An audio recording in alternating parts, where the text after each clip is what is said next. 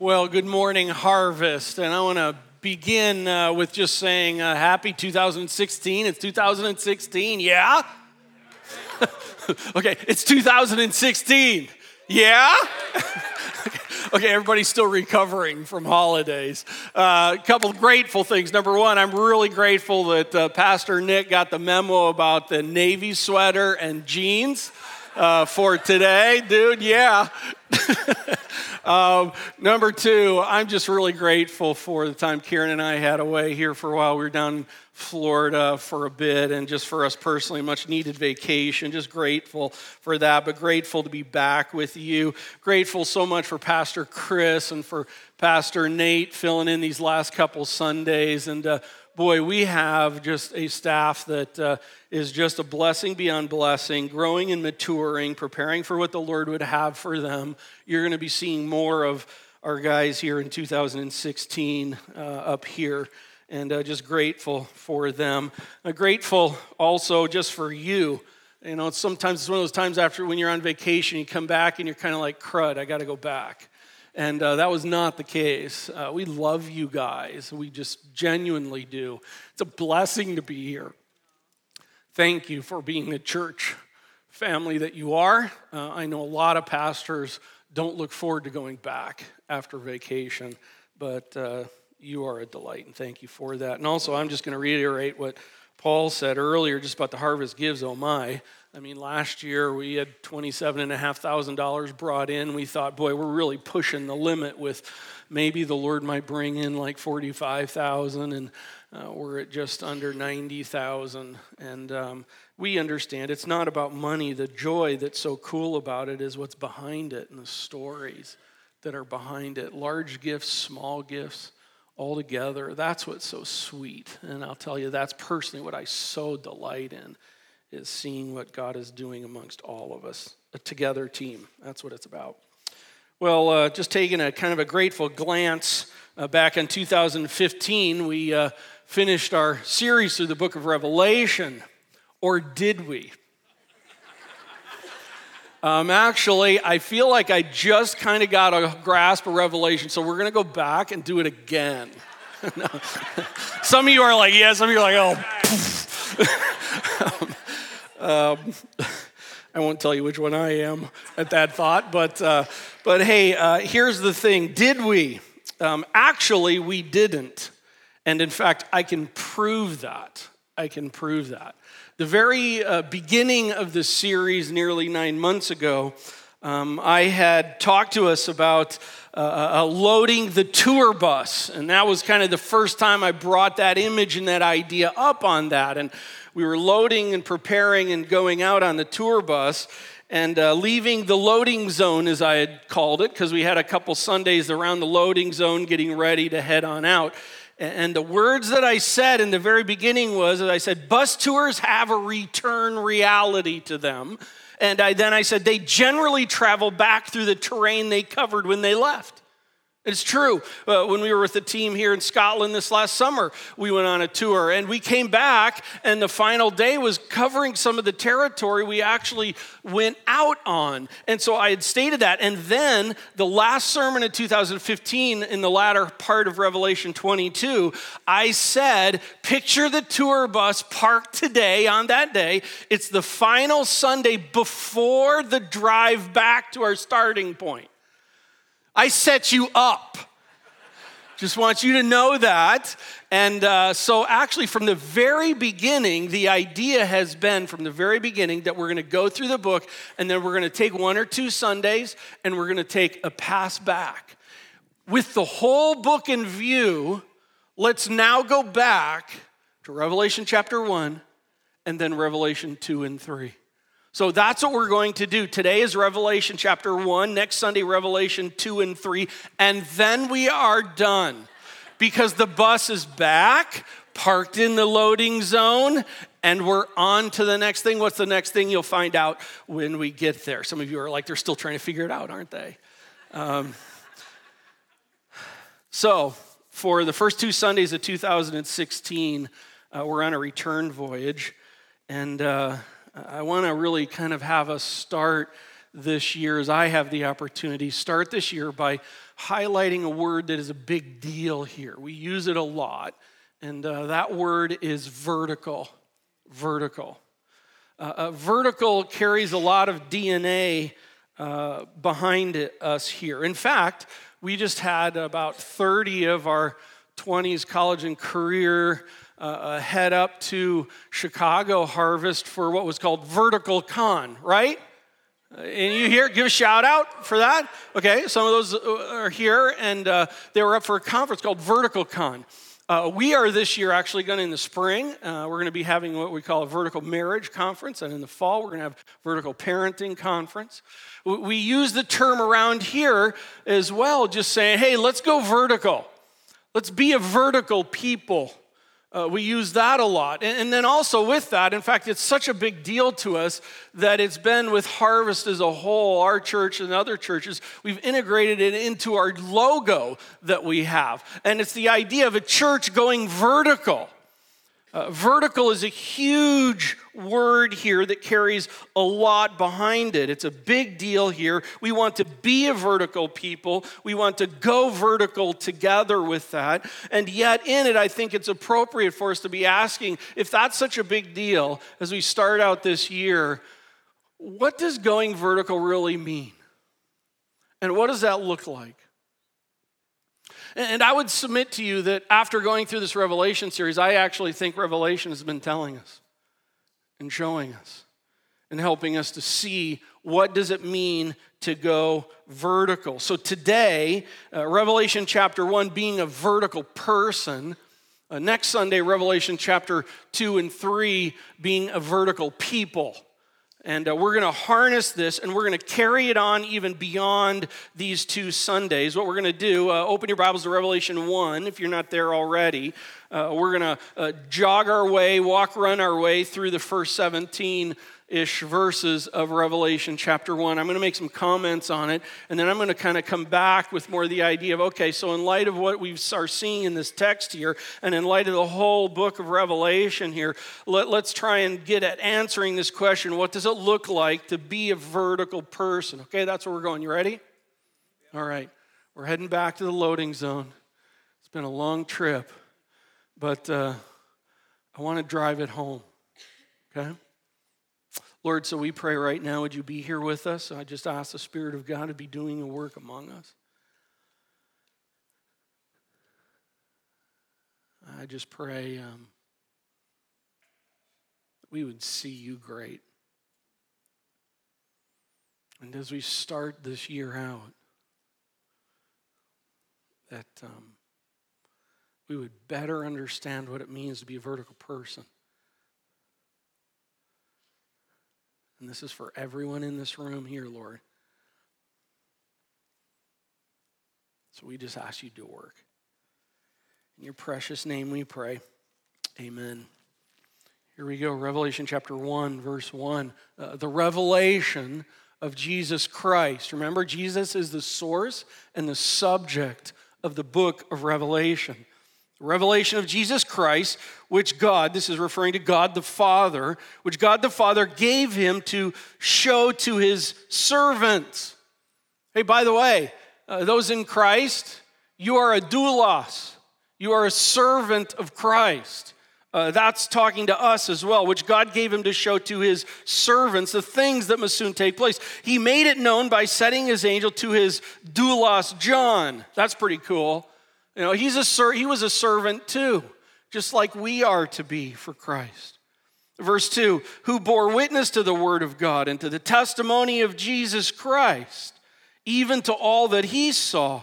By the way, remember, John spent like three years walking with Jesus, and by the time he's writing this, like some 60 plus years serving Christ as a leader a leader in his church, and all of who John is comes into this text here today.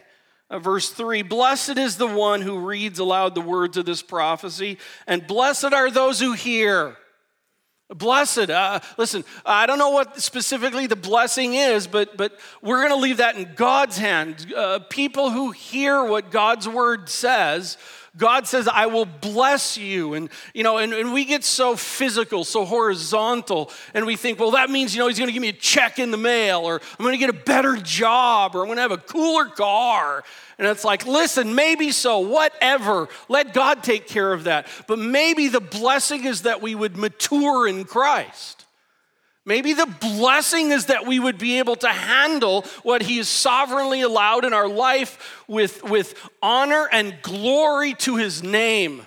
More of that blessing uh, in our lives and more of us being able to see that. But notice this blessed are those who hear it. But I don't want for us just to go away from this whole journey thinking, man, that was really cool to hear all that. No, no, no, because look, and who keep what is written in it, for the time is near.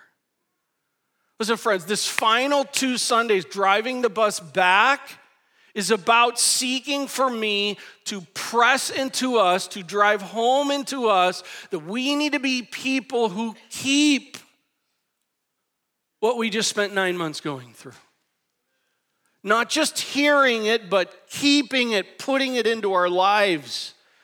Blessed are those who read it, who hear it, and who keep it. Verse 4 John, to the seven churches that are in Asia, real churches in real places, grace to you and peace from him who is and who was and who is to come and from the seven spirits who are before his throne. By the way, we are just right now seeing a Trinity view of the Godhead. Verse 4 is stating about God the Father. The terminology, the end of verse 4 of the seven spirits or before the throne is terminology relating to the Spirit of God. And then verse 5, and from Jesus Christ, the Trinity. And from Jesus Christ, look at all these descriptions about Christ the faithful witness, the firstborn of the dead, and the ruler of kings on earth. To him, who loves us and has freed us from our sins by his blood. We just sang about that. And made us a kingdom, priest to his God and Father. To him be glory and dominion forever and ever. And all God's people said. And then verse 7 Behold, he's coming with the clouds. With every eye will see him. By the way, take all of Revelation, the whole book, into that right now. Because when we started in Revelation, we didn't have the whole rest of the book in view as we read some of these terms now. Take all of that and put it there.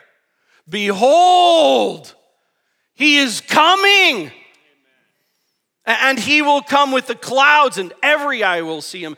And even those who pierced him, and all tribes of the earth will wail on account of him. Oh, now I think I understand what's being talked about by that in light of the whole of Revelation. Even so, amen. I am the Alpha and the Omega, says the Lord God, who was and who, or who is and who was and who is to come, the Almighty. Look at just quickly verse 5. Jesus is the faithful witness. He's the faithful witness. There are many witnesses, but there's only one witness that is ultimately and absolutely dependable, and he is that one. He is that one. All that this witness speaks is factual and true and for sure. And by the way, that means that everything we've been studying over the last nine months is factual and true and for sure.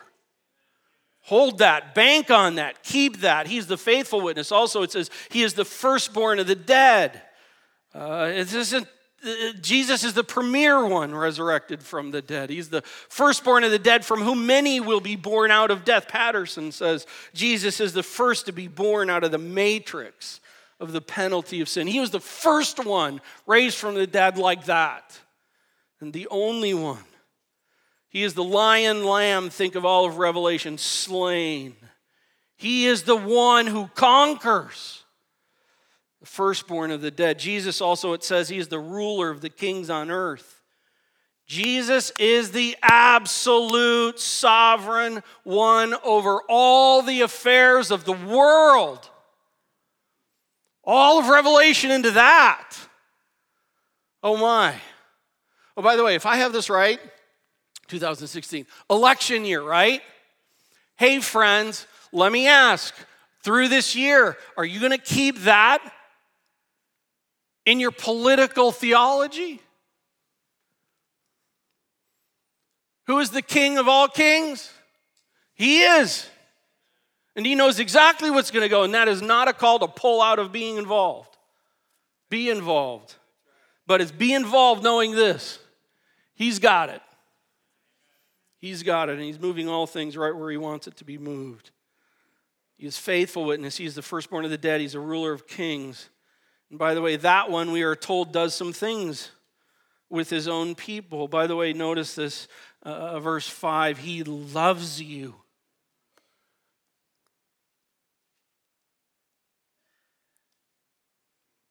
He loves you.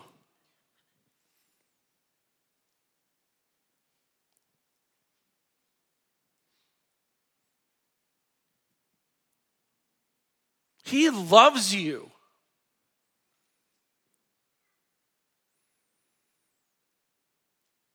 You need to know that. He's not putting up with you. He's not like, oh, crud, you. He loves you.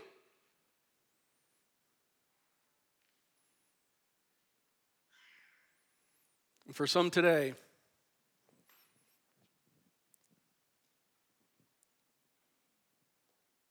you need to be reassured of that. He loves you. Hmm, I love that. He freed you. Those in Jesus Christ, you are freed from sins by his blood. Yeah, but like I sin a lot. Yeah, I'm totally with you on that. No, but from the consequences of it and from being a total victim of it, the reality is, is in Christ, firstborn of the dead, there's victory over sin. Not out of the war, but victory in it. He loves you. He freed you. Verse 6 He made you. He made you what? Notice a kingdom of priests to the Father, a little bit into next Sunday. But it's understand this it's not a commune. He, God's people are not a commune, it's not a club. We're not ticket holders, but we're a kingdom. A kingdom of priests by the way, to the Father. Such a huge Old Testament picture in this. It's a people called out, having direct access to, and sent out as one speaking on behalf of Him. He made you. And I just say, take all of Revelation and all the heavy and all the, the magnitude and all the beauty and all the wonder and all the majesty and all the, the, the confusion. Just take all of that and remember this he is the faithful one. He's the firstborn of the dead. He's the ruler of kings. He loves you, He's freed you, and He's made you a kingdom. Man, that just gives me so much hope entering the year, doesn't it? Oh. oh, by the way, a couple more things. Verse 6 Jesus is the central figure. He, to him be glory and dominion forever. By the way, the Father is there, the Spirit is there, and yet Jesus Christ is the one who is clearly in the Trinity, and this time of redemptive history is the one who is to, to, to be bringing the worship to Him, the focus to Him, the glory to Him, the dominion to Him. We don't see in the scripture saying, bring all your glory and dominion to the Spirit. We see it bring it to Jesus Christ. And just the way the Godhead has set it up, he, he is the central figure of it. In verse 7, He's coming. Oh, I pray this year. I'm just ready to get on with it. I think I've said that a few times in the series, and I'm still ready. Just like, let's go. But I want to have kids and I want to get married. I got you. But I just, I've been there, done that. Let's go. okay. Sorry. Little selfishness there. so after uh, reading back through Revelation and these verses, I just want to note I think there's something big contained within these things that, that I think after going through Revelation, that on our first read we, we miss here. And just these verses, like verses four through eight here. And, and I think it's this there's a story. All of this is telling about something is going on. There's a faithful witness, there's a firstborn of the dead, there's a ruler of the kings, that, that he loves you, that he freed you. Freed you from what? That he's made you a king of. Why? That there's a central figure of it, that he's coming back. There's a story. Um, come back to that in just a second. Uh, verse 9, I, John, your brother and partner in the tribulation. By the way, that's not seven years tribulation. That's just the idea of, uh, the idea of tribulations, uh, hard times. Uh, by the way, isn't that cool? Our brother, partner in hard times. And boy, he was knowing it. And the kingdom and the patient endurance that are in Jesus. I was on the island called Patmos on account of the word of God and the testimony of Jesus. Oh, by the way, John's story is within the big story. Keep that thought. Uh, verse 10 I was in the Spirit on the Lord's day, and I heard behind me a, a loud voice like a trumpet saying, uh, Write what you see in a book and send it to the seven churches to Ephesus and Smyrna and Pergamum, Thyatira and Sardis and Philadelphia and Laodicea. Real churches, real places. Then I turned to see the voice. Isn't that interesting? Where's the voice? How do you see a voice? Well, you know, he's, he's, talking about, I turned to see the one who is the voice.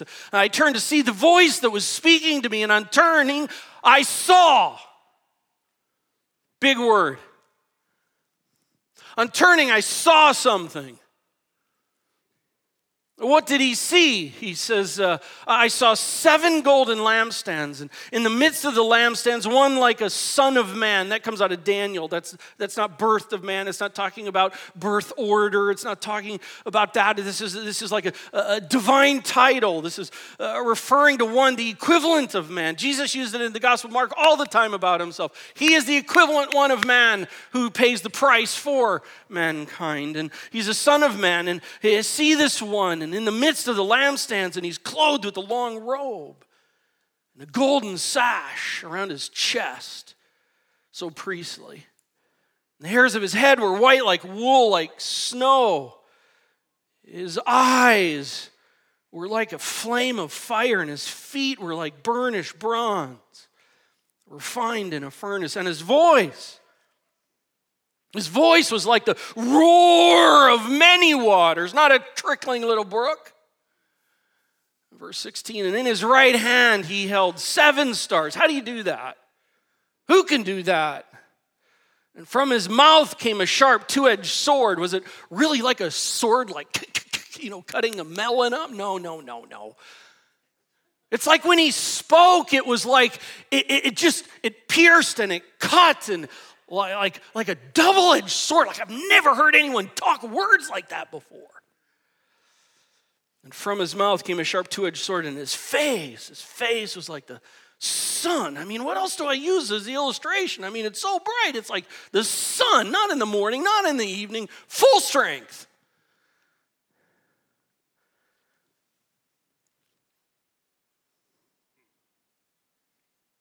I saw him. I saw him.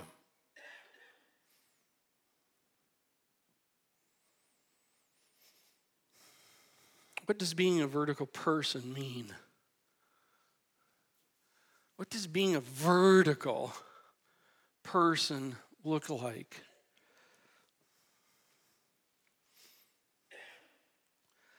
Um, it starts with a vertical person sees. A vertical person sees rightly. In fact, I think they see two things here.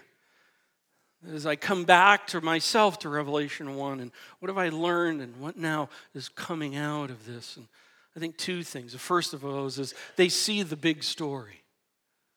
They see the big story. By the way, some good news, bad news with that. The good news is we live in a big story. Some may say or think that that's kind of the bad news, isn't it? Because it's like, this is like one messed up story. No, actually, this is the good news. Um, understand that, that not seeing the big story is kind of like, yeah, but this story's messed up. No, no, no. Going through Revelation, this story's right on. And there's a king over it all.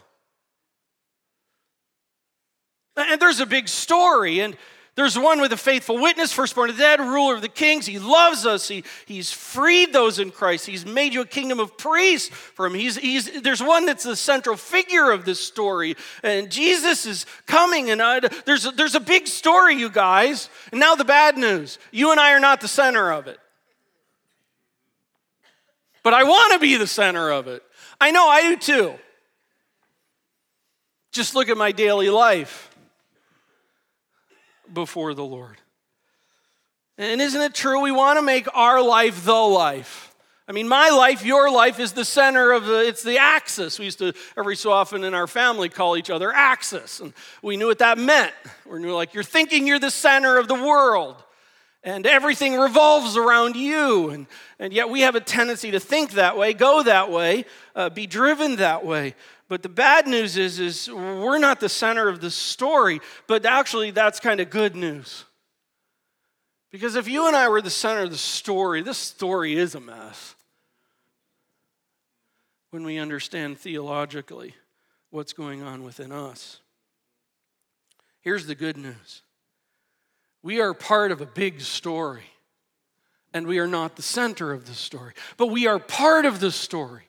And our stories do matter within the big story.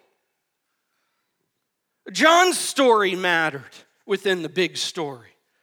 And there's a big story, and do you see the big story? And I'm not saying, do you know every detail of the big story? That's one of the things I think Revelation shows us that, that, that God puts more things out there than we can actually grasp alone. And there are some things uh, He hasn't put out there that we may ask, but here's the deal He's given us everything we need to know to know the big story and to know how we fit within that story of it all. If I could say this, here's the big story summed up life started on purpose, continues on purpose, and is going somewhere on purpose.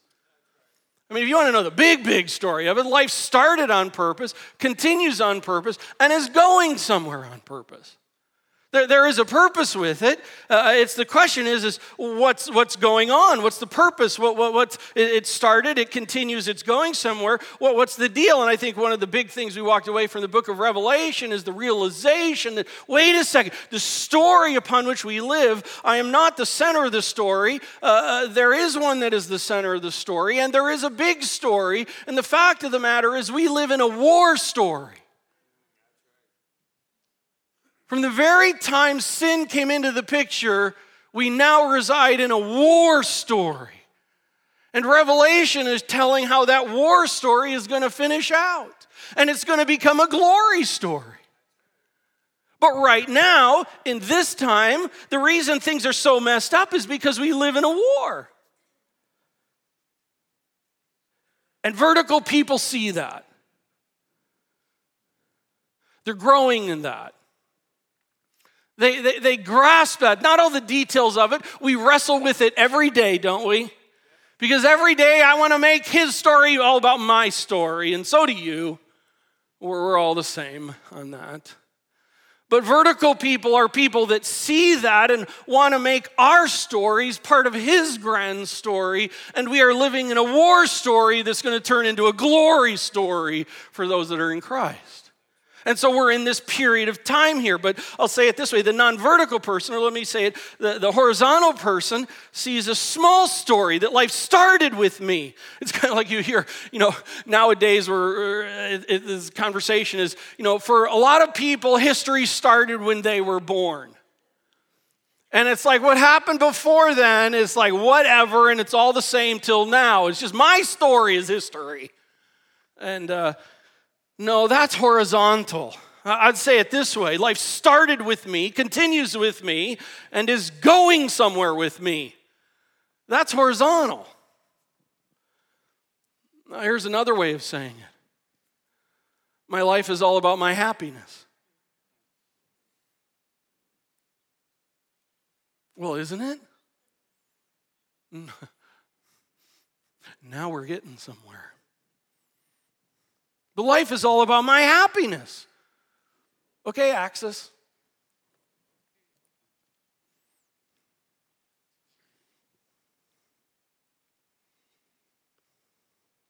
Newsflash there's something much bigger and much better going on than your and my little stories.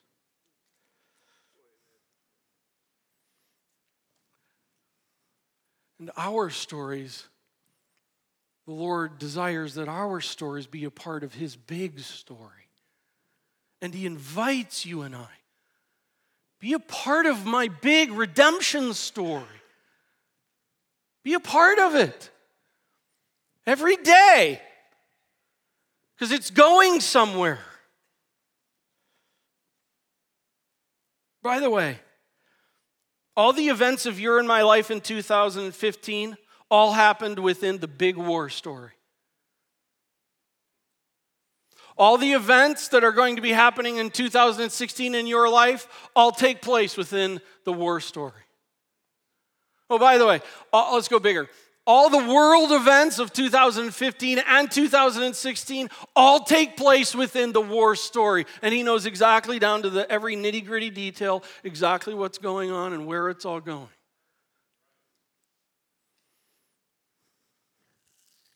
Vertical persons see the big war story.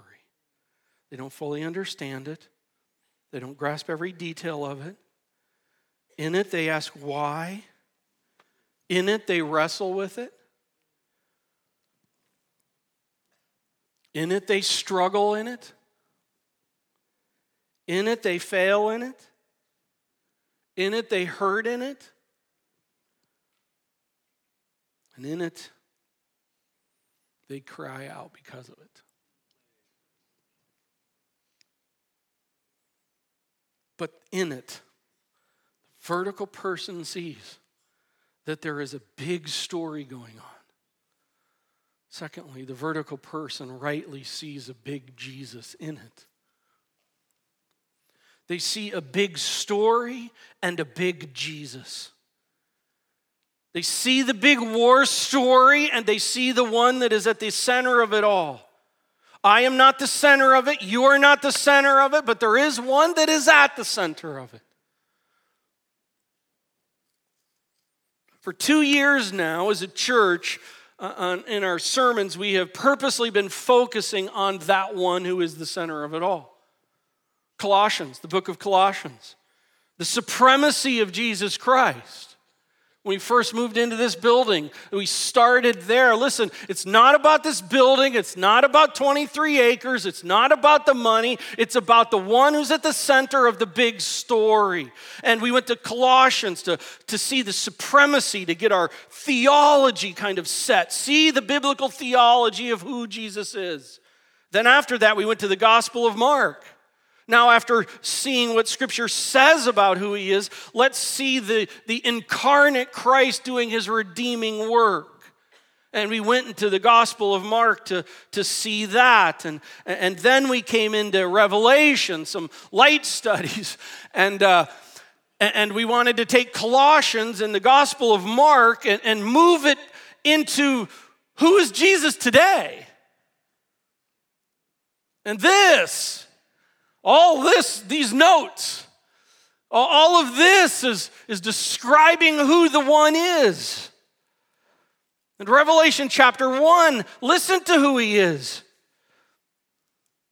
I turned to see the voice, and I saw one in the midst of the lampstands, one like a son of man, clothed with a long robe and with a golden sash around his chest, and the hairs of his head were like white like wool and like snow, and his eyes were like a flame of fire, and his feet were like burnished bronze refined in a furnace, and his voice was like the voice of roar of many waters. And in his right hand he held seven stars, and from his mouth came a sharp two-edged sword, and his face, his face was like the sun shining in full strength. Hey, let me tell you something.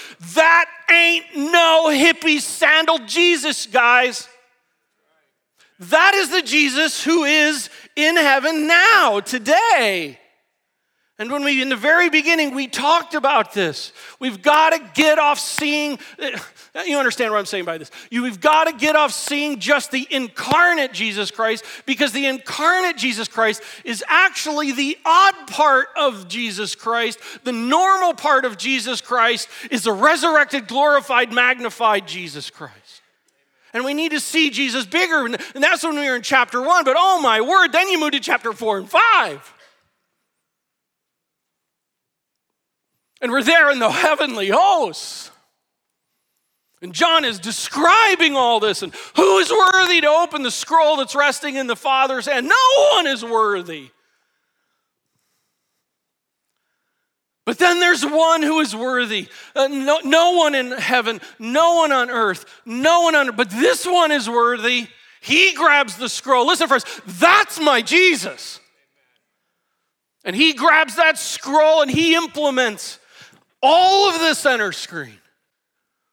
And all of the discussion so often in the center screen gets lost in some of the this and the that and how and are the grasshoppers helicopters and oh, all this kind of stuff, which okay to have the conversation. But I'm telling you this all of this is being implemented by the one who took the scroll out of the hand.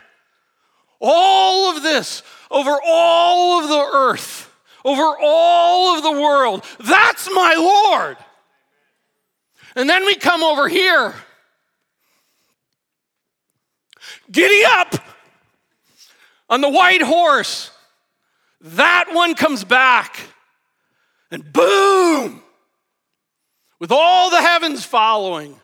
That's my Lord. That's the Lord that we enter 2016 with if you know Christ as your Savior. None of this like wandering around as this nice little philosopher, hippie sandaled guy giving these intriguing little conversations, you know, about in a British accent. No, no, no. This is our Lord. And this is who we enter 2016 with. Know that. Vertical people see that. And there is one day when he's coming back. When is that? I don't have the foggiest idea. But I know this. He said he's coming that he is the faithful witness. And people can laugh and they can mock and they can cut our heads off. But I'm telling you, he's coming back.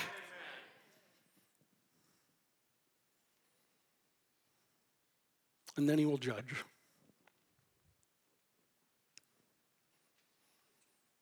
He's the one who will judge the unredeemed with the books in the book. No one will be able to go, You're unfair. You messed up. What were you doing? Won't happen. Won't happen. Because that's our Jesus.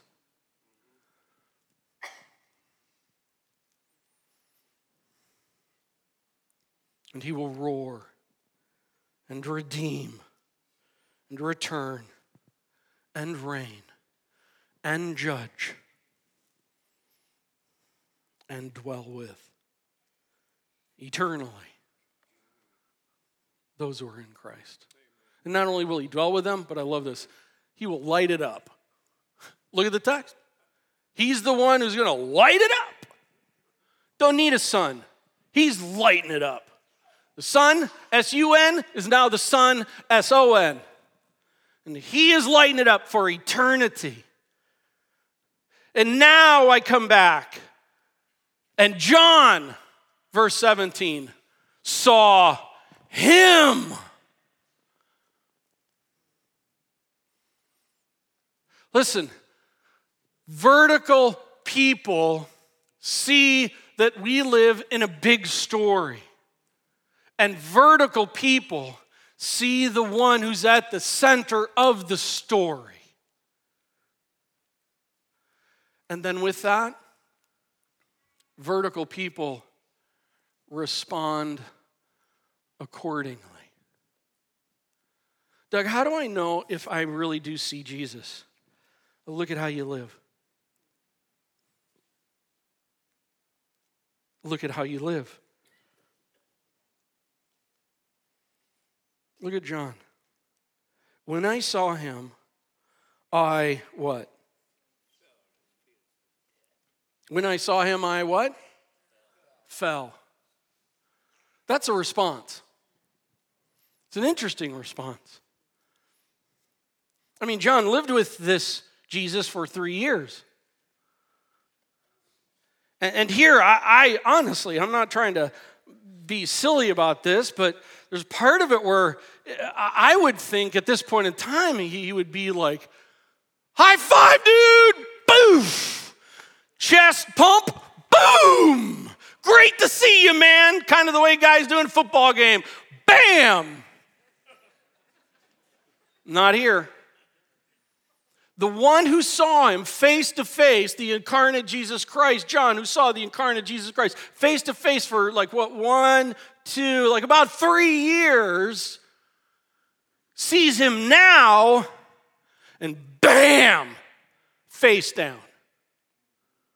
No high five, no bro, dude, boyfriend, none of that. Face down.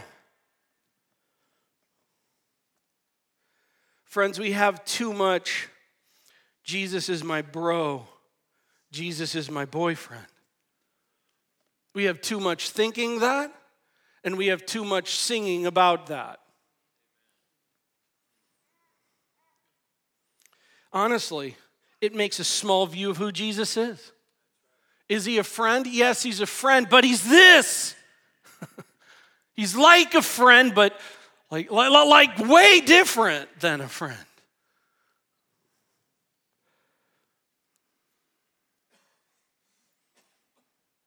Uh, big seeing follows, has big responses that follow. Small seeing has small responses that follow it. What's been your response to Jesus Christ?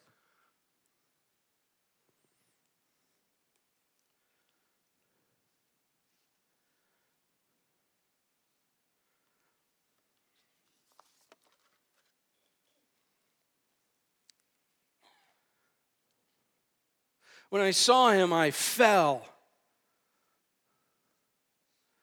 Uh, by the way, vertical people, they go face down.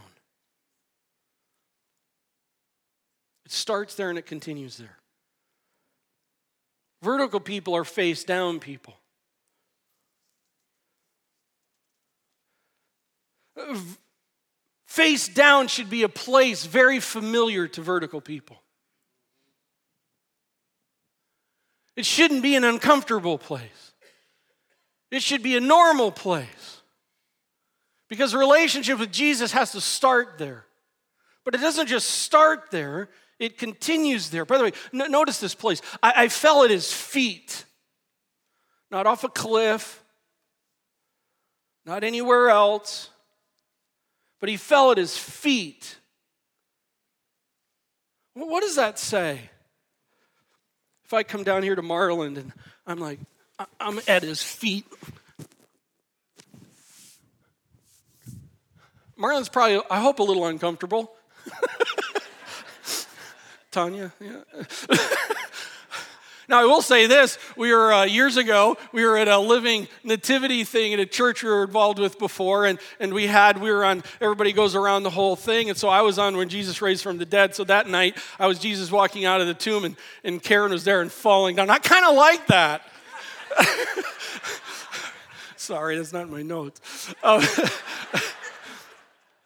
But we're not talking about that. We're, we're talking about someone who, who falls down, and what happens there? That's a place of humility. That's a place of submission. That, that's a place of repentance.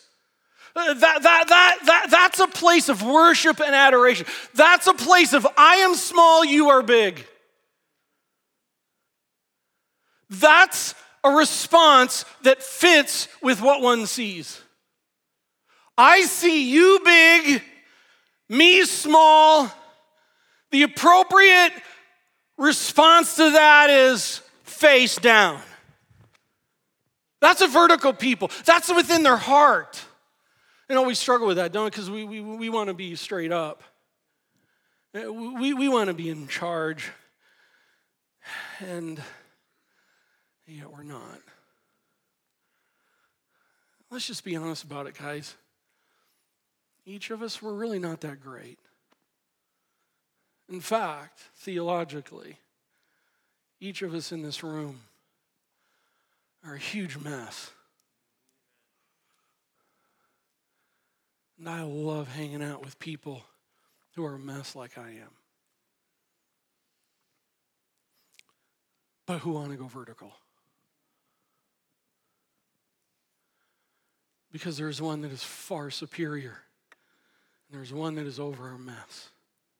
And face down is a good place to be. Why is it so hard for us to go there? More face down. By the way, notice this. I, I, I, fell at his feet. I thought after the new year I'd get the time thing down. I, I fell at his feet, look at this, as though dead. No, no, notice the place. He fell at his feet. Notice the thinking, as though dead. Something's going on there. Well, he's not dead, but he's, it's like I'm dead. Um, Isaiah 6. Isaiah's before the throne and he says, Woe is me, for I am lost. I am a man of unclean lips. My eyes have seen the King, the Lord of hosts. And then there's this some kind of as though dead thing for him as well before the Lord. And here we see it with John. It's a fitting response to the fitting scene. The, the response fits the scene. You want to know what you really see of Jesus? Look at how you live. Look at how you think. Look at how you respond. Boy, and that aches, doesn't it? That's hard. But it's okay. We're all a mess. And remember, the, the, the, the one who's big and great loves you. And he loves it when people go face down. If I can say it, if you were the Lord, would that not be like one of the most precious places that anyone could be? Face down, seeing Him rightly, and acknowledging that.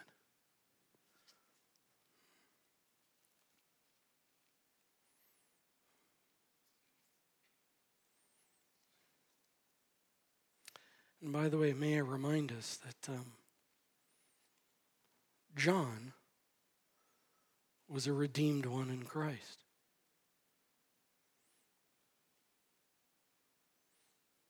Life with Christ starts face down. Have you ever had that? Have you ever had such a story? By the way, a story followed up with a response that matches the initial face down. Uh, but it continues. It goes, starts face down, and, and it continues face down. I just, how, how long has it been since you've been there? I'm even talking not just physically, but I'm talking in your heart. How long has it been since you've been in a face down place with the Lord? Maybe it's been a while. Maybe not. If, if not, and, and face down is a, is a pattern for you, may I in Scripture encourage you keep there. Hold there. That's the right place to be. Oh, might we be a vertical people that go face down, right? By the way, verse 17, when I saw him, I fell at his feet as though dead. I just got to go on here real quick. But look at this, because right now, this is where we need some encouragement and we need some hope. But look at this. But he slapped me upside the head and told me what an absolute loser I am and how he's tired of me and sick of me and disappointed in me. Why do I say all that? Because we commonly think that. When's the day gonna come when he's gonna just go, I'm done with you? And here's the thing His grace doesn't get done with you. He loves you. And he laid his right hand, not his left. Left handers, that's not an insult. But it was understood the right hand was kind of the, that was the hand of authority and power. And he laid his right hand on me, saying, Fear not.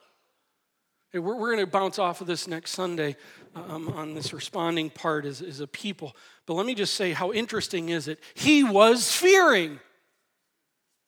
Fear not, John. Uh, listen, the one who knows it all, he knew exactly what was going on with John. It's like, I'm going to die before your presence. No, no, no, John, fear not. We struggle with fear, don't we? Like, what's going to happen this year? Like, what's going to happen today? Like, what's the deal with a cult? yeah, I mean, we have, we fear things with that. And know this Jesus says this fear not. Why fear not? Fear not because of everything we've just talked about. Fear not because of all of Revelation. But look at just quickly, we'll finish with this. Fear not because he is. Look at this. Fear not. I am the first and the last, and the living one. I died and behold, I am alive forevermore, and I have the keys of death and Hades. Fear not why? Because he's got it. Fear not because I'm now great. Fear not because he is great. And don't we struggle with fear? What's going to happen this year? What's going to take place then? What's going to happen tomorrow? What's going to happen? Fear not. Why can I fear not? Because the book of Revelation, he's got it all. Fear not. I have no idea what's going to happen in 2016, but I do know this Jesus is on the throne, really big. See him there.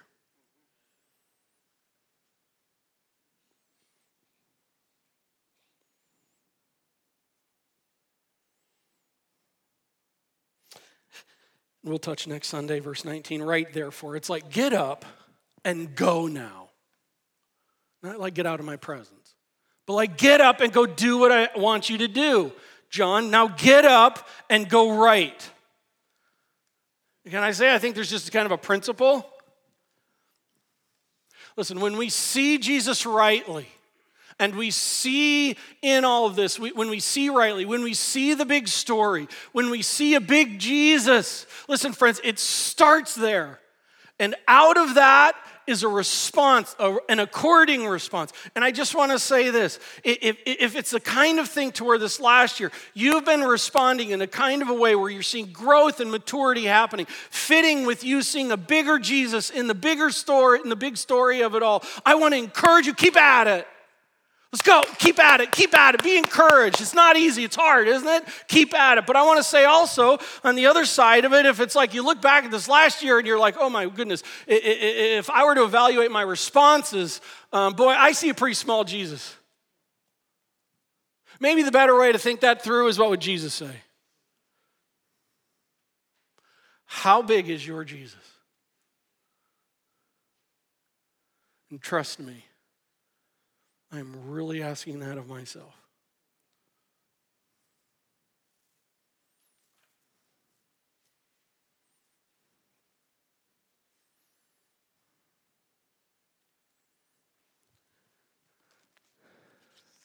Lord, I just would ask that we would take a moment here. Um, well, the worship team come get in place and I'm just going to ask, would you just take face down time here?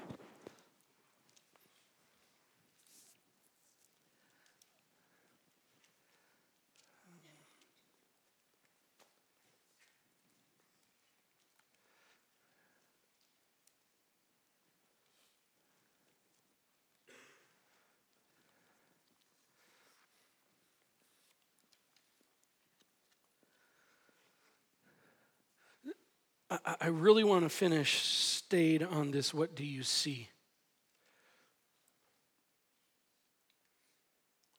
Do you see the big story or are you about you story? If, if, if you're about you story, um, I, I just want to love you enough to say, boy, there's a much better, much bigger story going on than a you story or a me story. There's a God story going on. And We, we want to be in on that story, and we want his story to be our story. We want our story to be in his story.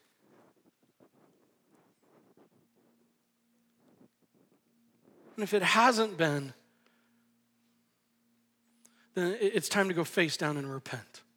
Just straight up. It's just time to go face down and repent. That I, Lord, I've been making my story, the story about me, and you know it anyway.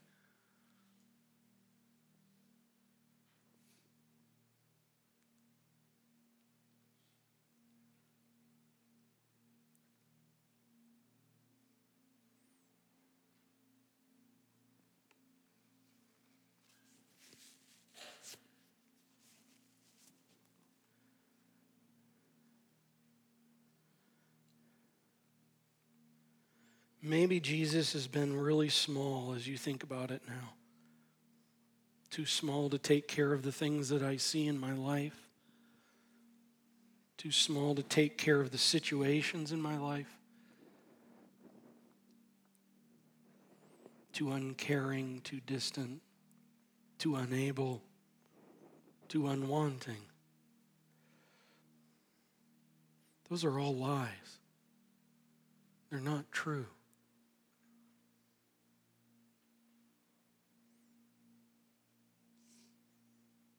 Maybe you need to just repent of seeing Jesus way too small.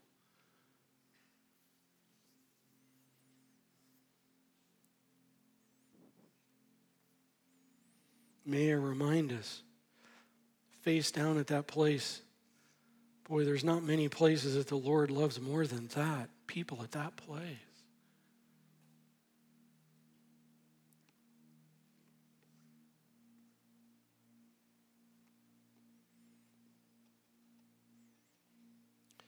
If you're unsure, if you don't know whether you are Jesus' child, redeemed by Him, by the work that He's done, acknowledged your sin, and received His gift of salvation, oh, friend, go face down now.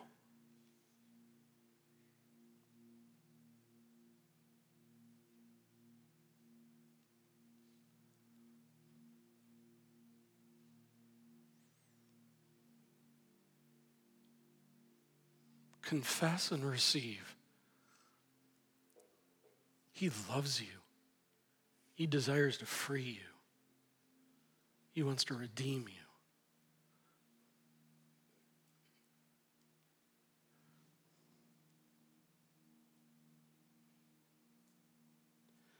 I'm going to leave us in this face down place. Next Sunday will be more. So, what does responding really look like? in fact, the coming six plus weeks are going to be about that.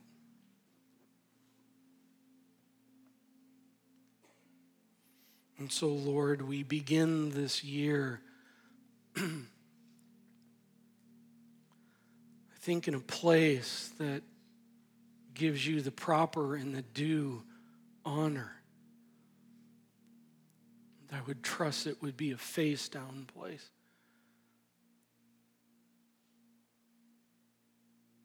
Maybe not even knowing what to do next, but we just know this. We need to fall face down before you. And we need to see you rightly we need to see your story rightly and where we fit in rightly. And we need to see the reality of the war that we are in. God, that's the face down place we're in. We are like sheep, lost, helpless, hurting, confused, goofy.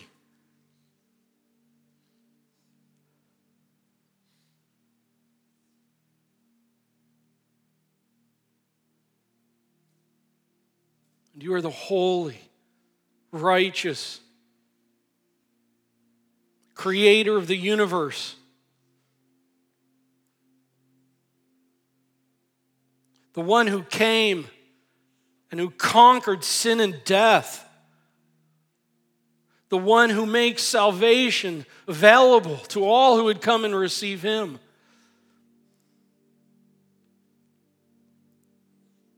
The one who is lifted high and mighty, the King of kings, the Lord of lords.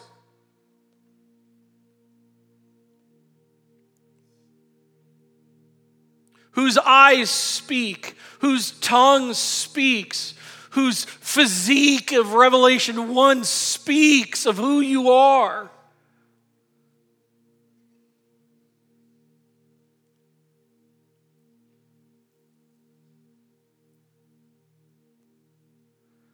Oh, we may not know much more, but I pray today we leave knowing that because it starts there.